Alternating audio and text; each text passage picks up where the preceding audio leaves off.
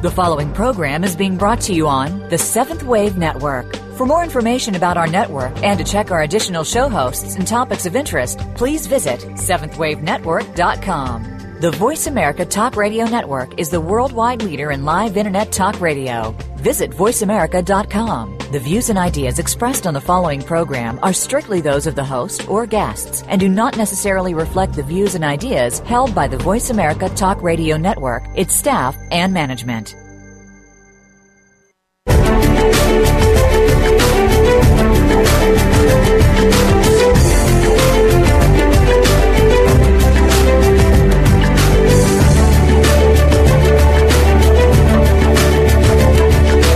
Welcome. You've entered the realm of 1111 Talk Radio. Your host is Simran Singh. It's time to discover your own language with the universe. Learn to empower yourself, broaden your mind, open your heart, and discover who you are. Now, here's your host, Simran Singh.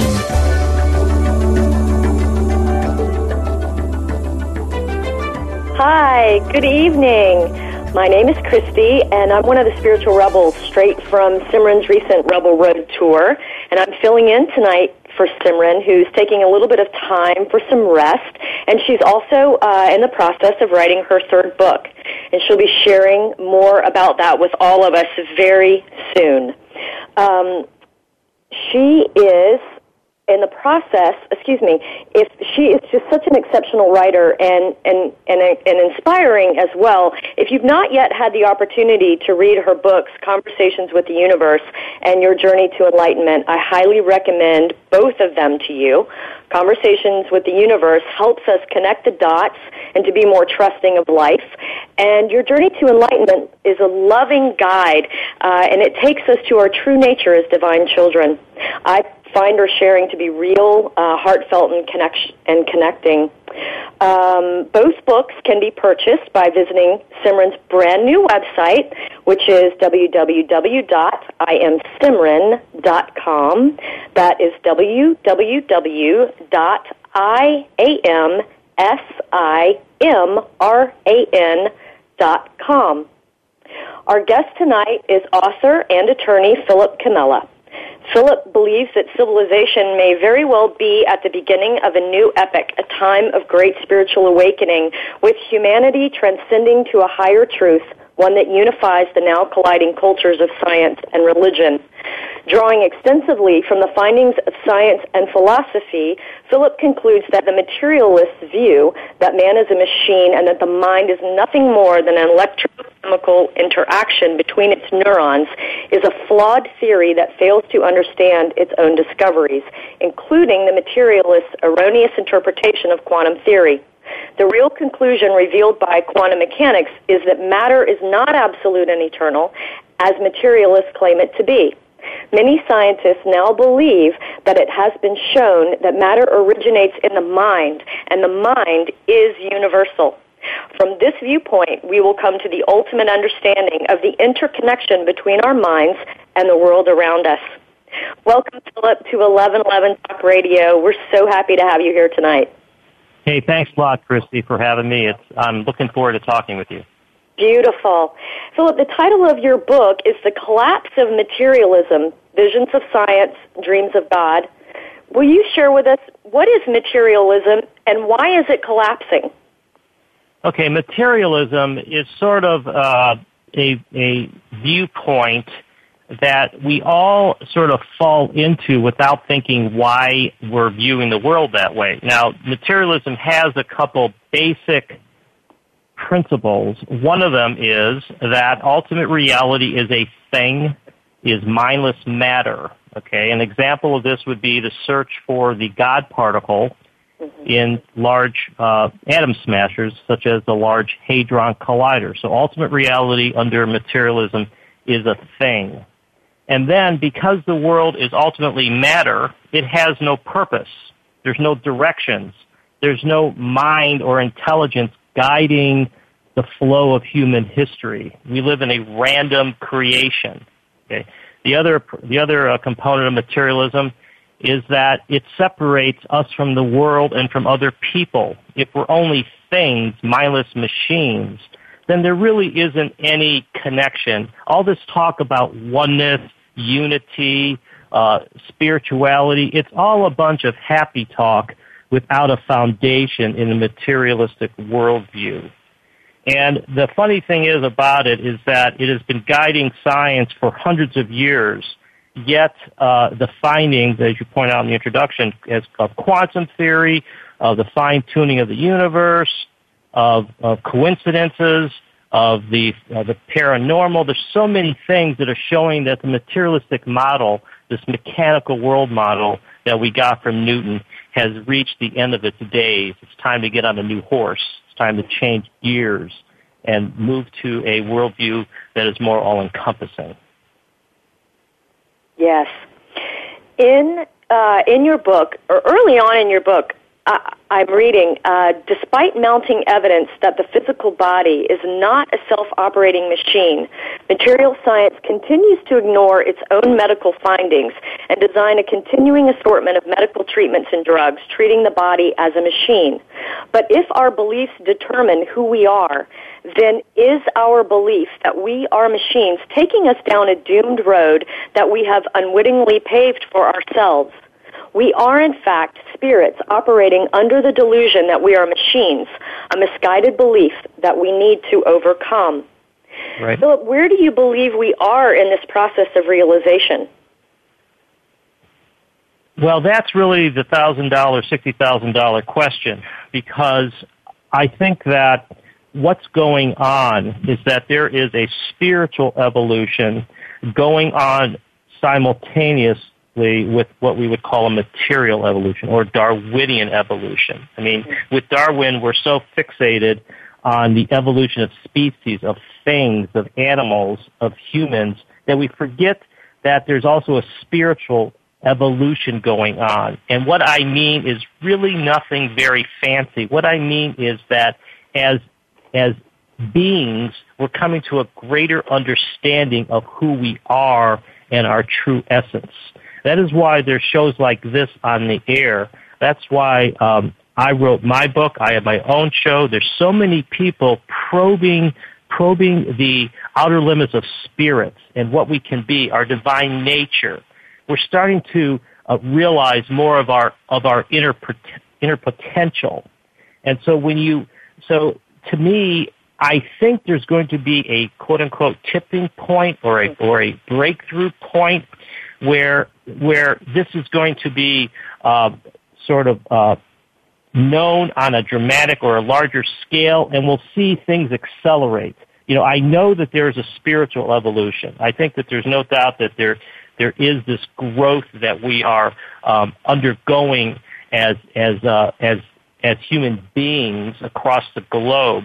But I think at some point, Christy, and I'm hoping this is going to occur in in in my lifetime and soon I think we're going to see the the authority figures topple, and I think we're going to have a change of paradigms where the materialistic model gets replaced with this spiritual or mind-based model. And at that point, I think things are going to accelerate. So I'm all about accelerating that movement. That's what I'm about. I'm about speeding things up because some of us don't have the rest of eternity to be sitting around waiting for you know, the leading scientists to change their mind. Mm-hmm. So, so I, I think that um, optimistically this is going to happen. Uh, I don't, well, I don't know when, I don't know whether to count it in years, decades, or generations, frankly, but I'm doing what I can do to speed things up. And that is really all of all of our jobs uh, is is to uh, to be involved in speeding up that process and, and getting us to that tipping point. Right. You touched on the paranormal. And there is a section uh, in your book about the paranormal, and you know many of us are intrigued with the paranormal. Of course, others deny the existence of the paranormal. What are your beliefs about the paranormal, and what is there to learn from this phenomenon? Well, I think that one of the the uh, tasks, missions of a new worldview or a new paradigm is to explain human experience as opposed to ruling out portions of it because it does not fit your model. one of the reasons modern science is so adverse to the paranormal, and specifically things like mind over matter or telepathy, is because they have no theory to account for it. They have no theory to account for how minds could talk to each other or how under certain moments of duress, for example, the mind seems to have an unnatural ability to affect things out in the world, such as the roll of a dice, a mother lifting a car off of her child, um, or or or the athlete being in a zone or something like that. And so, so I don't, I did not believe in the paranormal and then figure out a way to explain it. I view the paranormal as part of the world we live in. I think that the the record of paranormal events is too powerful to rule out all of them. Okay? So what this means is that if you look at the world as a united whole, as one dream, for example, of God, of, of spirit, then the paranormal is easily explained as disruptions in the unified spiritual world. See, and so, so, so I think that the paranormal shows uh, a magical part of reality. I mean, eleven eleven is, as we discussed before the show, is based upon a synchronicity, based upon coincidences. Uh, I'm very much of the mind that we are living out a story, a story written by an author we will never be able to figure out. But this, but this author this writer, who we could call God, had, knows where things are going and things are synchronized as if he or she was writing a novel where things fit together. And so, so to me, it's, it's a much more uplifting way to look at the paranormal and synchronicity and those kinds of things. To look, to look at it like evidencing the magical, enchanting aspect of the world we live in. And, and so, so I think it's, I think it's, it's very, it's very important, and I think it helps for to have more of an enriching viewpoint of these things, rather than sit back and say, well, we don't have a particle that goes back and forth between two minds, therefore it must not exist. See, so, so I, I'm, uh, I think the paranormal is just one, one sign one sign that we live in a united, holistic worldview or world. Belief in the paranormal is, as you've just mentioned, or as you've just discussed, is frowned upon by many in, in modern science. It's also frowned upon in various religions, and yet I grew up uh, in a Protestant family, very Bible based, and there are numerous accounts of what could be considered paranormal events in both the Old Testaments and the New Testaments.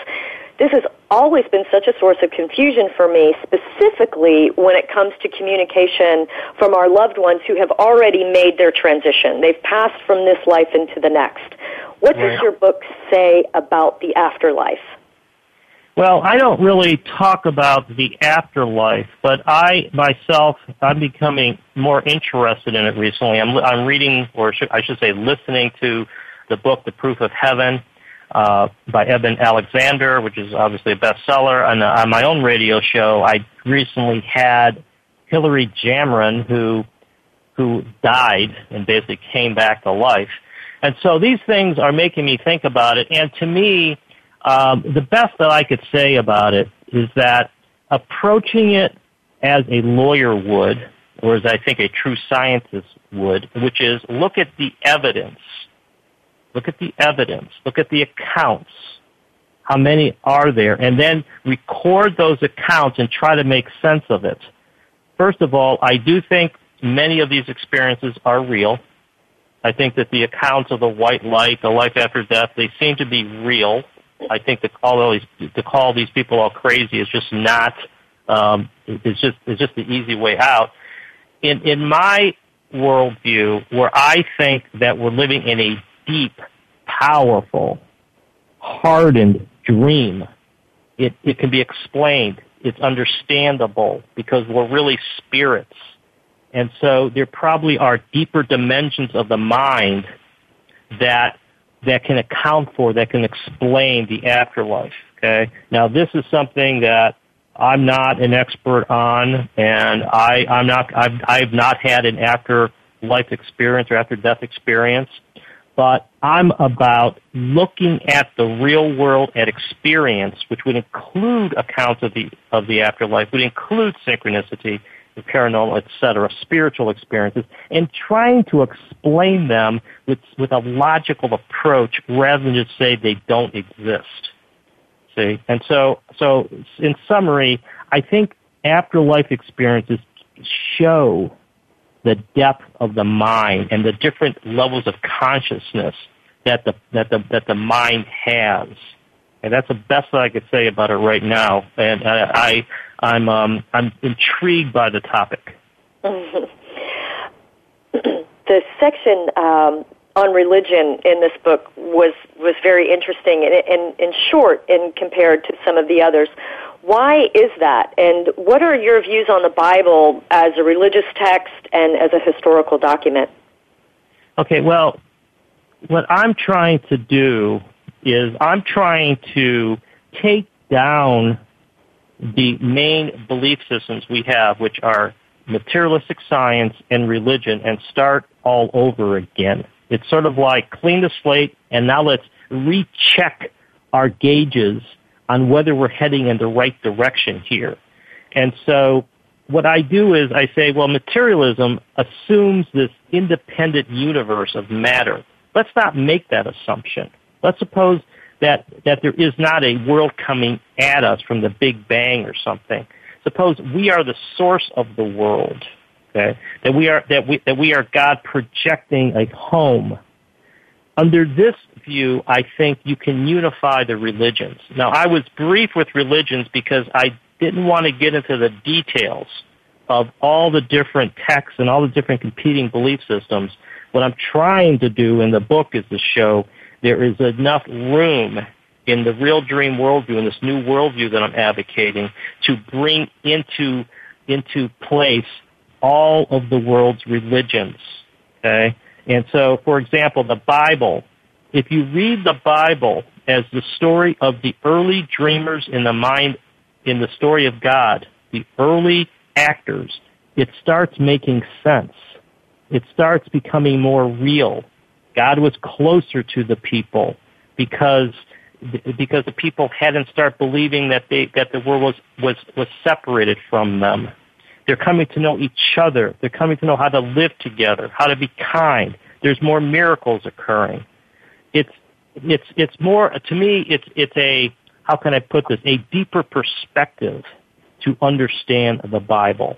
Say, I actually authenticate most, I'm not going to say all, because there's some religions that are maybe outliers, like Scientology, which we won't get into, but, but I'm, I authenticate religions because that that is what I was trying to do, which is to which is to bring human experience, which includes religions and spirituality, into one overarching worldview.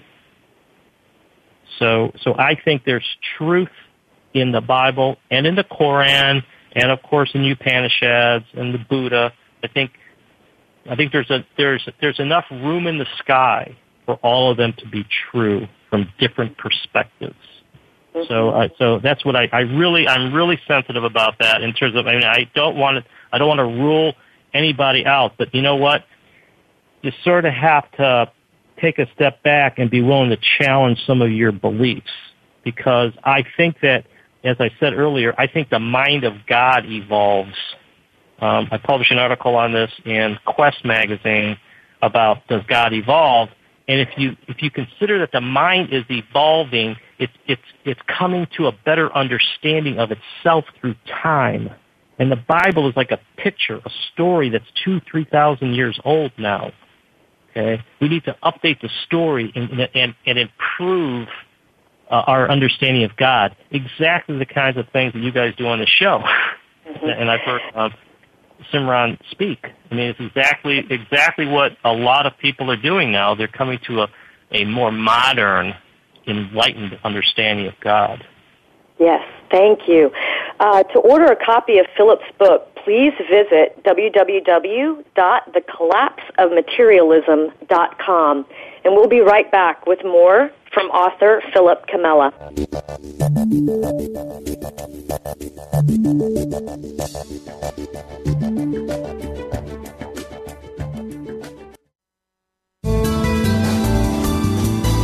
The Voice America Seventh Wave Channel. Have you seen 1111? Do you wonder why certain numbers keep showing up in your life? 11, 111, 22, 33, 444? People all over the world are seeing 1111 and learning the language of universal communication. Subscribe to 1111 Magazine today. www.1111mag.com. 1111 Magazine is a bi monthly print publication that offers a rich multi-sensory experience. As you engage with experts and topics of consciousness, become enlightened, empowered, and energized so you live a passionate and authentic life of conscious choices. 1111 Magazine, a daily staple for lifting the mindset, discovering the heart, and stepping into conscious living. 1111 Magazine. Order now at www.1111mag.com. 1111mag.com. The Voice America Seventh Wave Channel. Seek greater awareness.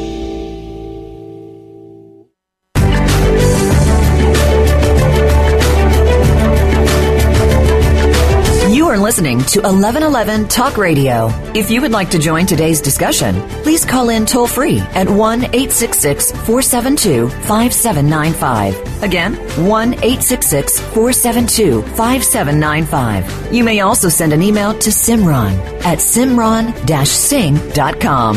Now back to 1111 Talk Radio with Simran Singh.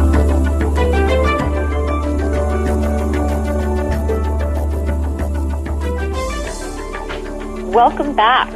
We are continuing our conversation with author Philip Comella.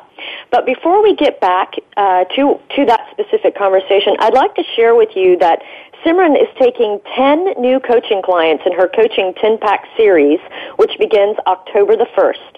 There is a limited number of spaces due to her busy schedule, so this opportunity to be coached by Simran, who is, in one of my opinion, the very best coaches out there, is on a first come, first served basis. So to reserve your spot, visit www.iamsimran.com and register under the service section. So I'm going to come back to Philip's book. Uh, and you write, we are three-dimensional spirits taking up space and existing as the final creative act of unlimited dreaming power. The conception of God we have in our minds, this great infinite being that many people believe rests at the base of reality, is the source of the dreaming power. The energy of God fuels the dream. Look outside, and there you will see a striking example of the power of the mind of God, a force we have misunderstood and therefore utterly failed to appreciate. In the book, you argue that the world is a dream. Do you think the world is ready for this information? Well, I think you could turn that around and say, um, is are the people ready for the are the people ready for a new perspective, or or I also think that the world is testing us. The universe is testing us. The the, the universe slash God is is waiting for people to rise to the realization to take the responsibility of acting out the part of God in the story the the question is is uh, a, is a, is a great one, but because because we don't because we want the world to be substantial. This whole question about the world being an illusion is bothersome to, to a lot of people.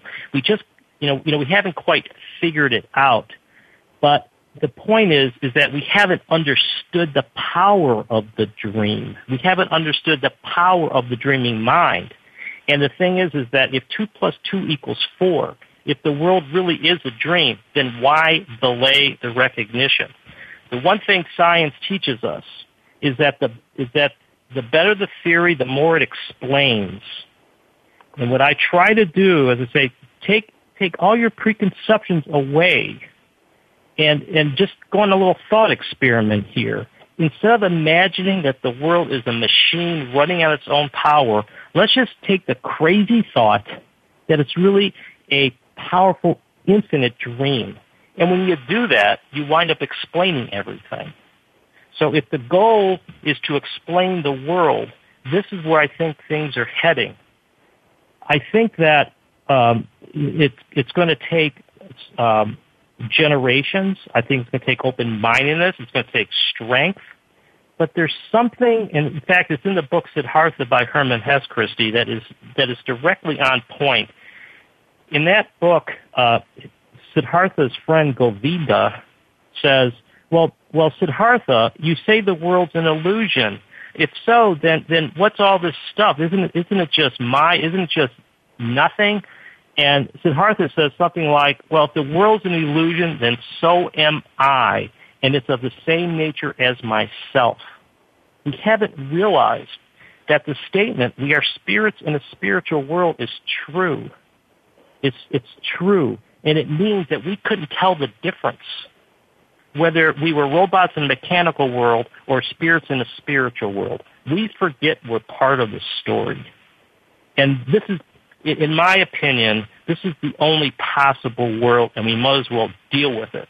Because at the end of the day, would you rather live in a dream world where where you could set your own course, uh, it, it, it, explore the divine, and and reach a heaven on earth, or you want to be a machine that's going to rust away and slide into the grave?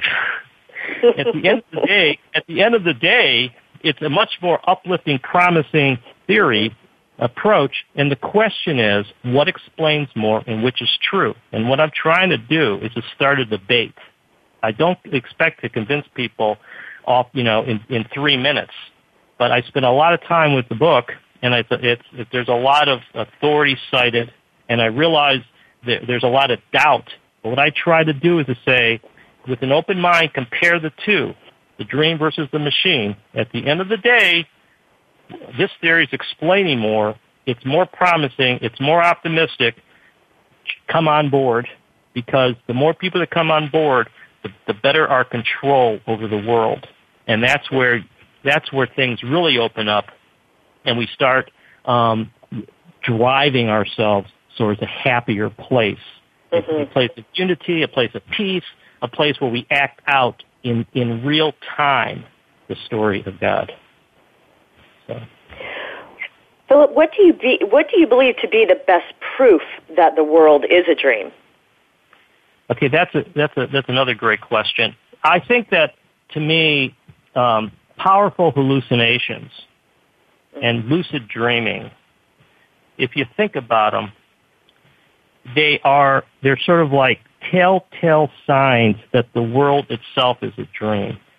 How is it possible you should ask yourself, how is it possible for one person in, in a powerful hallucination to conjure up a real seeming world from nothing at that moment of the hallucination? And there's accounts all over history. There's a great book by Oliver Sacks called Hallucinations that came out last week. If people read that book, and he he goes through some amazing hallucinations. But how is it possible for that one mind, one person, to conjure up a real seeming world and there's no big bang at that moment. There's no big bang. There's no Darwinian evolution. There's nothing. There's the mind in a real in a real seeming world that is that can be mistaken. That is mistaken for the world at large. If one mind can hallucinate something that that is mistaken for the world of, at large, then it's it's it's a pretty easy step to say, well, the united mind could conjure up the public world. So I say our individual minds stand in the same relation to dreams and hallucinations as the united mind stands in relation to the public world. And ironically, uh, Sir James Jeans, uh, a 20th century physicist, said almost exactly the same thing in his book, The Mysterious Universe. He said, Uh, it would not be surprising if creations of a universal mind were more powerful than creations of an individual mind. Okay? So I think that dreams and hallucinations, when you think about them, are really, really good examples, really good evidence that the world itself is a dream. Philip, how do you live your life differently today based on your belief that we're living in a dream world than you did, say, 15 years ago? I know you took a long time. This book took a long time to write, so I may be off on that 15 years, but how, how, is this, how has this changed your life? Well, I've, I've been living with this worldview for at least since I was in college, which uh, was quite a while ago. And what it does is it, it helps me understand the world better. It's, it, it, it categorizes experiences and, and, uh, and physical events in a way that I could, that I could give them meaning. For example, the, the way religions can be unified the, the importance of morality, uh, the, the, the, the fact that we are, are really all a family. All it really does, it, change, it doesn't change the physical world, it changes the perception. It makes it into a richer world. I think it's made me a better person because it's given me a deeper understanding and a deeper respect for the miracle of the world we live in.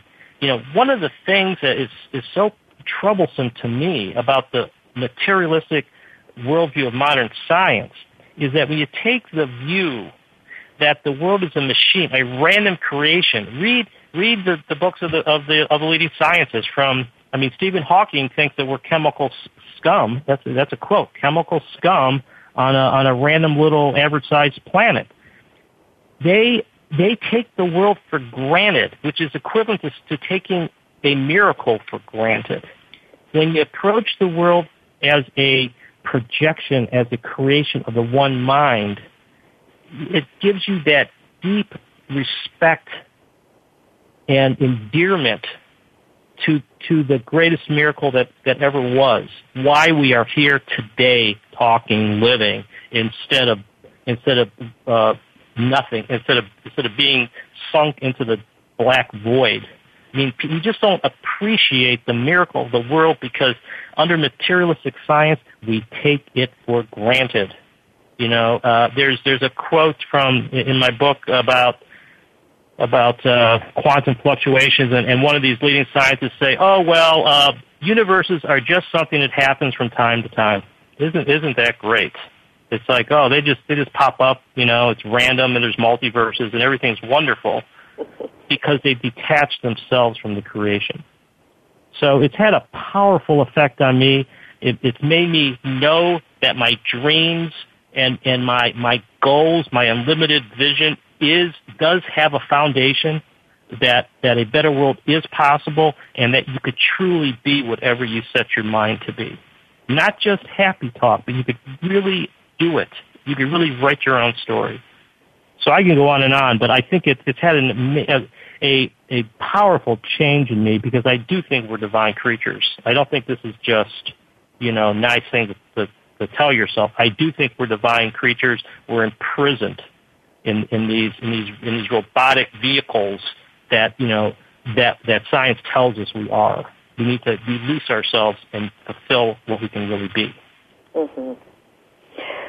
I have a young daughter, and many of my beliefs and my personal truths are not to be considered the norm, um, especially living in in the South. Uh, and I often feel like I'm unlearning her in regard to ideas that have been shared with her as facts. Uh, and my purpose, of course, with that is so that she receives multiple viewpoints and can grow to make her own decisions. What advice might you have on explaining a real dream worldview to a child who will inevitably be taught from books that are material science based? Well, first of all, the goal is to change the books and to change the curriculum and to change the textbooks because we're never going to get where we need to be. And I have an article on this. If we're teaching our children materialism and at the same time we're trying to release their spiritual essence, it's a conflict. Okay, so that's the first thing. I mean, that we need that, and it's maybe a, a you know an idealist goal, and you're and you'll hear a lot of them from me. Because, but but I do think this is what changing paradigms means. It means changing curriculums, changing textbooks. Okay, put that to the side. I often wonder whether children children themselves know that they are really divine creatures, and we're the ones that teach them otherwise. The whole question about about you know uh, magical events and playing with imagined strangers and and uh, and and mimicking superheroes and playing the games and the animations. I mean, I think this this needs to come naturally. It, it needs to come naturally. It's not something uh, the world the the real dream worldview is not something I think you can impose upon somebody. To me, it's the it's the worldview that remains when you're done with all the questioning of science and religion that, as we know it. It's it's it's the truth that will remain standing. So the number one thing for me is think for yourself, question those opinions that people give you, and don't be afraid to follow your essence. You know, Joseph Campbell, follow your bliss. Mm-hmm. You know, that that that to me, and you know, I I wish I had the you know the magic pill to just convert everybody to open mindedness. But you know, it's something. It's like playing the piano. Like you got to go through all those ugly steps first. Playing the drums is a better example. um, you know, you got to you have to pound things away you know, until you finally get that melody straight. You know, it's sort of it's sort of like, and this is this is one thing that you know, life life is not easy, but but because it looks like we only have one of them, we, we need to question the opinions, the beliefs that are guiding us along the, you know, the big questions, scientific, religious, and see whether we want to live our lives uh, according to someone else's story or whether we want to write our own story. And so I think that open-mindedness and this questioning ability, this questioning instinct are, are pivotal um, at the end of the day, you know, I, I'd like to have people come to the conclusion themselves. And because if that doesn't happen, then, you know, I don't think it would work. I don't think it would work. I, I think that it's got to be something that feels right. Um, and what I'm trying to do is I'm trying to say there's a logical foundation to this. This is not just me trying to be a, a happy talk visionary.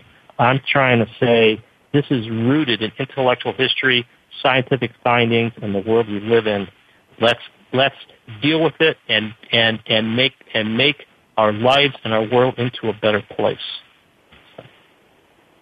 Indeed.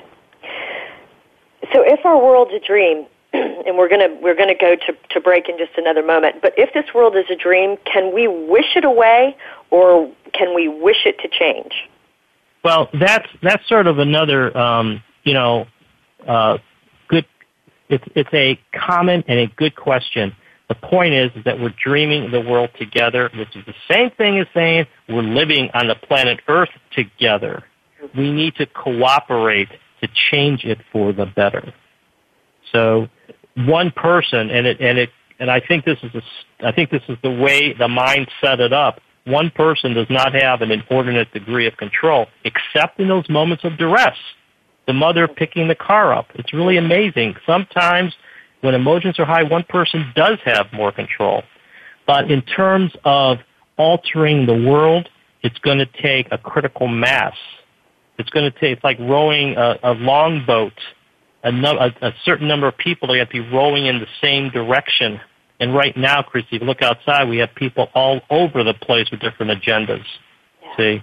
And so I think the secret is unifying the agenda, making us move in the same direction in a critical mass. Mm. We'll be back in just a few moments to continue this conversation with Philip Comella.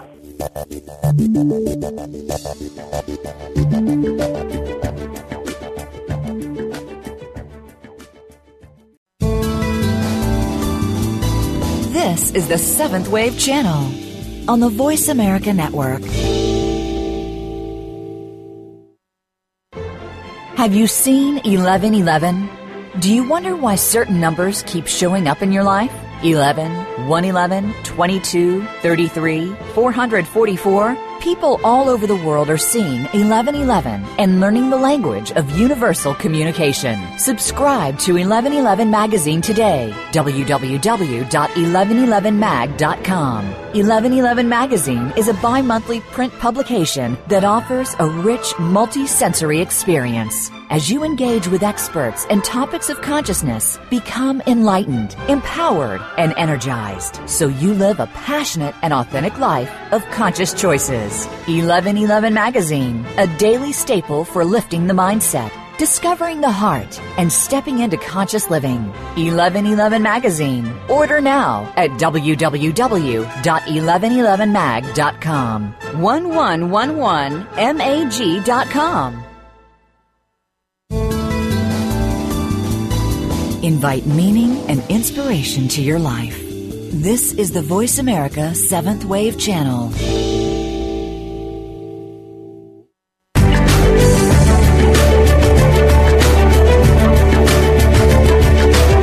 Are listening to 1111 Talk Radio. If you would like to join today's discussion, please call in toll free at 1 866 472 5795. Again, 1 866 472 5795. You may also send an email to Simran at simran singh.com. Now back to 1111 Talk Radio with Simran Singh.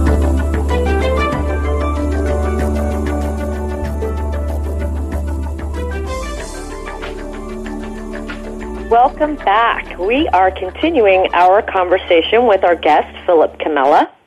Philip is a practicing lawyer with a philosophy degree whose mission in life is to expose the fallacies in our current materialistic worldview and to advance a more promising and rational outlook. In pursuit of that mission, he spent 30 years studying the foundational ideas to our current scientific worldview and developing the arguments made in his book, The Collapse of Materialism. Philip, I am reading again. I'm, I'm looking later in the book now. I just, I'm so fascinated by this. You say that Darwin's theory of evolution by common descent is crude, archaic, and in the final analysis, grossly flawed.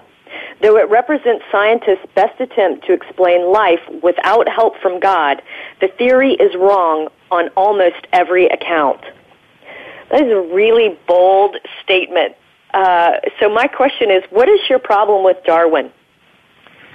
Well, first of all, Darwin assumes Darwinianism assumes the truth of the materialistic worldview. Okay, he assumes that that the Big Bang uh, really happened. That that uh, in a uh, near infinite amount of matter burst from the dark void. That this matter, without any control, without any uh, intelligence guiding it or mind somehow assembled itself into the the world of wonder, the natural world that we know uh, and live in. Okay.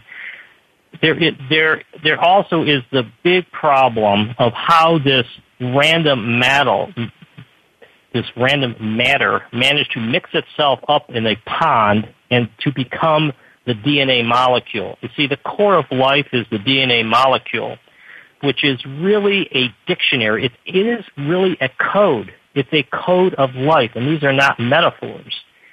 The DNA molecule is an intelligently designed molecule that hands out instructions for building living things. So Darwinianism has no explanation for how this, this floating dust in the wind managed to assemble itself into the physical world much less a living thing. The other problem with Darwinianism that is, I think, obvious is that they have hidden an intelligence into the concept of natural selection. They use this term natural selection in the same way uh, religion uses God almost, because everything, all they say is, well, every, it was caused by natural selection. Well, what is the nature doing the selecting? Where is where is the selective force? It's it's amazing to me that Darwinianism has been so successful despite the lack of an organizing force. In addition, the fossil record, which Darwinians, you know, trumpet as as showing evolution, it actually shows incredible gaps there's everybody who looks at the fossil record, from the creationists to the hardened evolutionists such as Richard Dawkins, there's gaps. The fossil record shows the mind jumping from form to form. It doesn't show this gradual evolution that Darwinianism needs. So, so it is a argument. So Darwinianism is a position that requires the physical world and living things to sort of march, march from the void, march out of the pond, and randomly assemble itself into the living world. I, I think the problem is, is that Darwinianism and the Darwinianists, they, they like to throw up the straw man of creationism as if the battle is only between Darwin and creationism. Mm-hmm. And I'm saying there's a middle ground here where evolution does occur, but I think it occurs by the mind inspiring itself. And that, so, so there is, so this way we have evolution and we, and we, and we just give it up and say, okay, there has to be intelligence, but the intelligence is, is the mind of God. And, and so both creationists and Darwinians are right in a certain way, but I think the two viewpoints have to be transcended to reach a point where we could explain the world we live in. I I, am also very troubled by uh, Darwinianism. It tells us that there is no purpose in life, that there's no end, there's no goal. We're, we're heading nowhere. And it's really the hallmark of materialism that Darwinianism uh, supports. And to me, that is such a negative, pessimistic viewpoint, and it's unnecessary because because we don't we don't need to believe that we are random, purposeless creatures when we could view ourselves as acting out the story of God, as we've discussed. So I have a lot of problems with Darwinianism, and frankly, it's such a it's such a sociological, cultural issue. You attack Darwinianism, it's like you're attacking, you know, the Holy Grail or something. Um, it's it's you know, but so few people understand it because the debate is so is so mixed up and and fogged by the creationist versus um, Darwin debate. You know, and I'm trying to say, look at just look at the theory, and the theory itself doesn't make much sense. So it's it's it's important though, and and again, it's a, it's the kind of thing where go through the thinking yourself and ask yourself, does it really make any sense? And I'm thinking most people, you know, most people don't believe in Darwin anyways. Whether you know, I mean, it's, it's amazing. More more people believe in the Book of Genesis. So it's it's it's something that needs to change with time. Luckily, science itself is a self-correcting area. The better theory wins out in the end. We need a theory to better explain life than Darwin. And it's going to be a while, but I think that Darwinianism is eventually going to go by the wayside. So I'm radical on that point, but I, it's all, it's, it, you know, if you want to build a new worldview, you gotta, you, you can't have any sacred cows. You have to, you have to take everything down and build it up again. And that's what I'm trying to do. It, it, it takes a radical person to do that. right, right. As I say, you know, you know, radical means different, and the question is, you know, am I radically wrong or radically right? But it, it, it's sort of, you know, it reminds me of, you know, everybody loves to quote that that Einstein um, passage about to to solve a problem you have to uh, attack it from a different different level of consciousness than than created the problem. We have the corporate world talking about going outside the box. Uh, Niels Bohr, who won a Nobel Prize in physics, uh, criticized a, a theory of a, of a colleague by saying the theory's crazy, but not crazy enough to be true. If we, we, we need to make this real. We need to rise to a level, a higher level of consciousness. We need to go outside the box, and we need to be a little more crazy. And that's sort of so. So I'm the one that tries to that tries to put together. But as you can tell, I, I I'm supporting what I'm saying uh, in the book. There's I hate to say this, but there's over 800 endnotes. So it's not as if I'm just making this up. I, I'm trying to support everything I'm saying to show, okay, folks, this may be different, But you know what?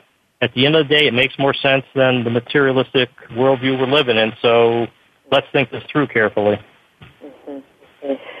Do you find that um, a materialistic science without a consciousness is dangerous? Yeah, I, I think so. I think that uh, for a lot of the reasons um, we've discussed, I mean, right now, I think the leading theory is that consciousness is an quote unquote emergent property of the brain or else is really or really doesn't exist. And that reverses reverses what I think is the correct mindset.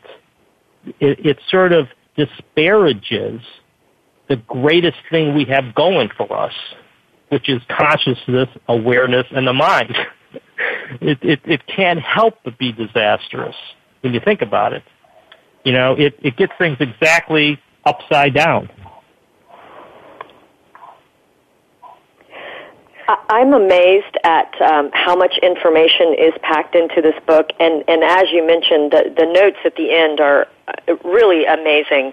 Um, the research that, that you've done here is is is just incredible, um, and and I'm curious, what inspired you to write this book? Well, I believe to be consistent with my own worldview that we find salvation in each other.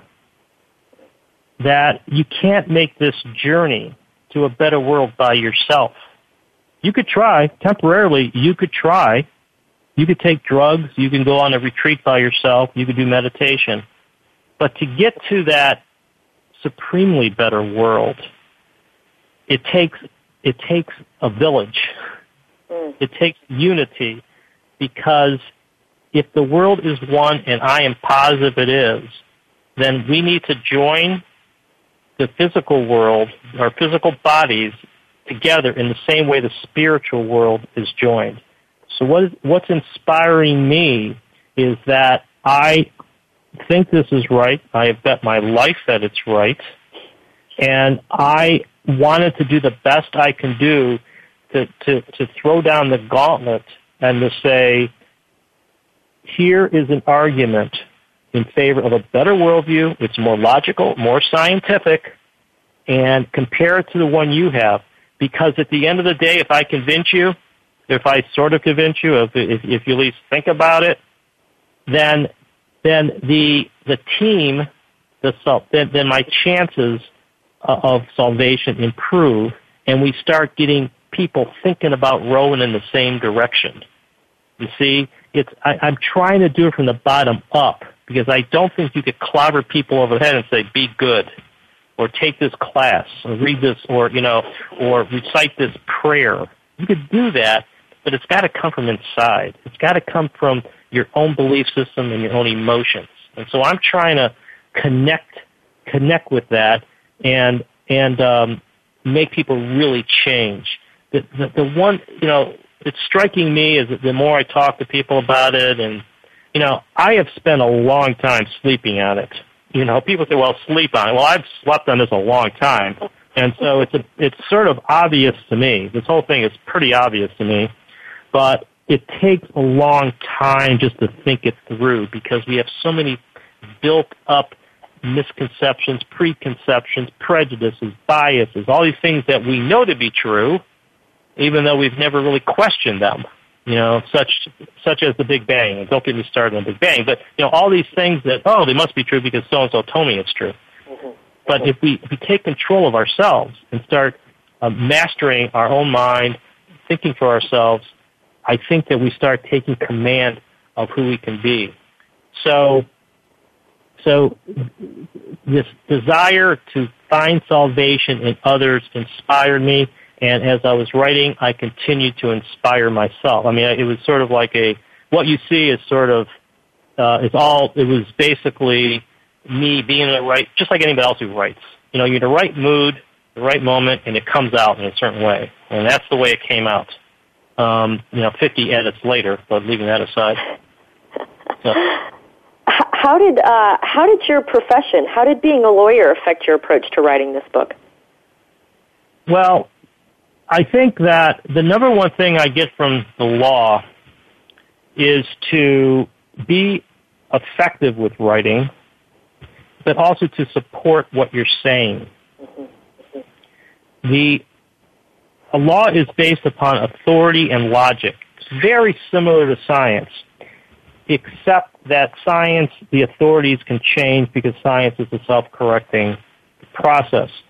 But as a lawyer, I look at things, whether it's life after death, whether it's dark matter, inflationary Big Bang, or the placebo effect, and I look at the evidence for it and the logical coherence of the argument. I look at everything the same. So, so the so the legal training helped me look at things objectively without preconceptions. That's when you ask about the afterlife. I'm mm-hmm. open-minded about it. I haven't ruled it out. I'm trying to find a way to fit it in. And also that you, you know, if you're arguing in front of a judge, you just can't make something up. Okay? You have to have the authority to to support your statement. And the people that win the arguments usually have the best authority, it's closest on point, and their argument's logical. So at times I've been accused of the book being, you know, sort of written like, you know, written by a lawyer. I think it's softened up over time. But my feeling is that that's who I am, and that's the way it came out. So uh, ultimately, I think it's a good thing because not a lot of lawyers have written books like this. It, it, indeed, uh, um, I, I, would have to. I would have to agree. I um, I have just found this book so fascinating. Um, our conversation has been so thought provoking. I know that uh, it will be with me um, for the duration of the evening and, and well into tomorrow. Um, and I would like to, again, just let everyone know that you can order a copy of Philip's book, learn more about him uh, at www.thecollapseofmaterialism.com. Thank you again so very much for being with us tonight. It, it truly has been an honor to have you on the show. Hey, Christy, thank you so much. You have very great questions and very, very, very compelling uh, conversation, and I really appreciate being asked to be on the show. So thank you very Absolutely. much. Absolutely. We hope to have you again soon. Next book. Great. Yeah. Okay, I'll get right on it. okay. Thank you. Thank you. Okay. Good night, everyone. Thank you for stepping into the doorway of conscious choice with 1111 Talk Radio. Please join host Simran Singh again next Thursday at 4 p.m. Pacific Time, 7 p.m. Eastern Time for another enlightening edition here on the Seventh Wave Network. Remember, shift happens.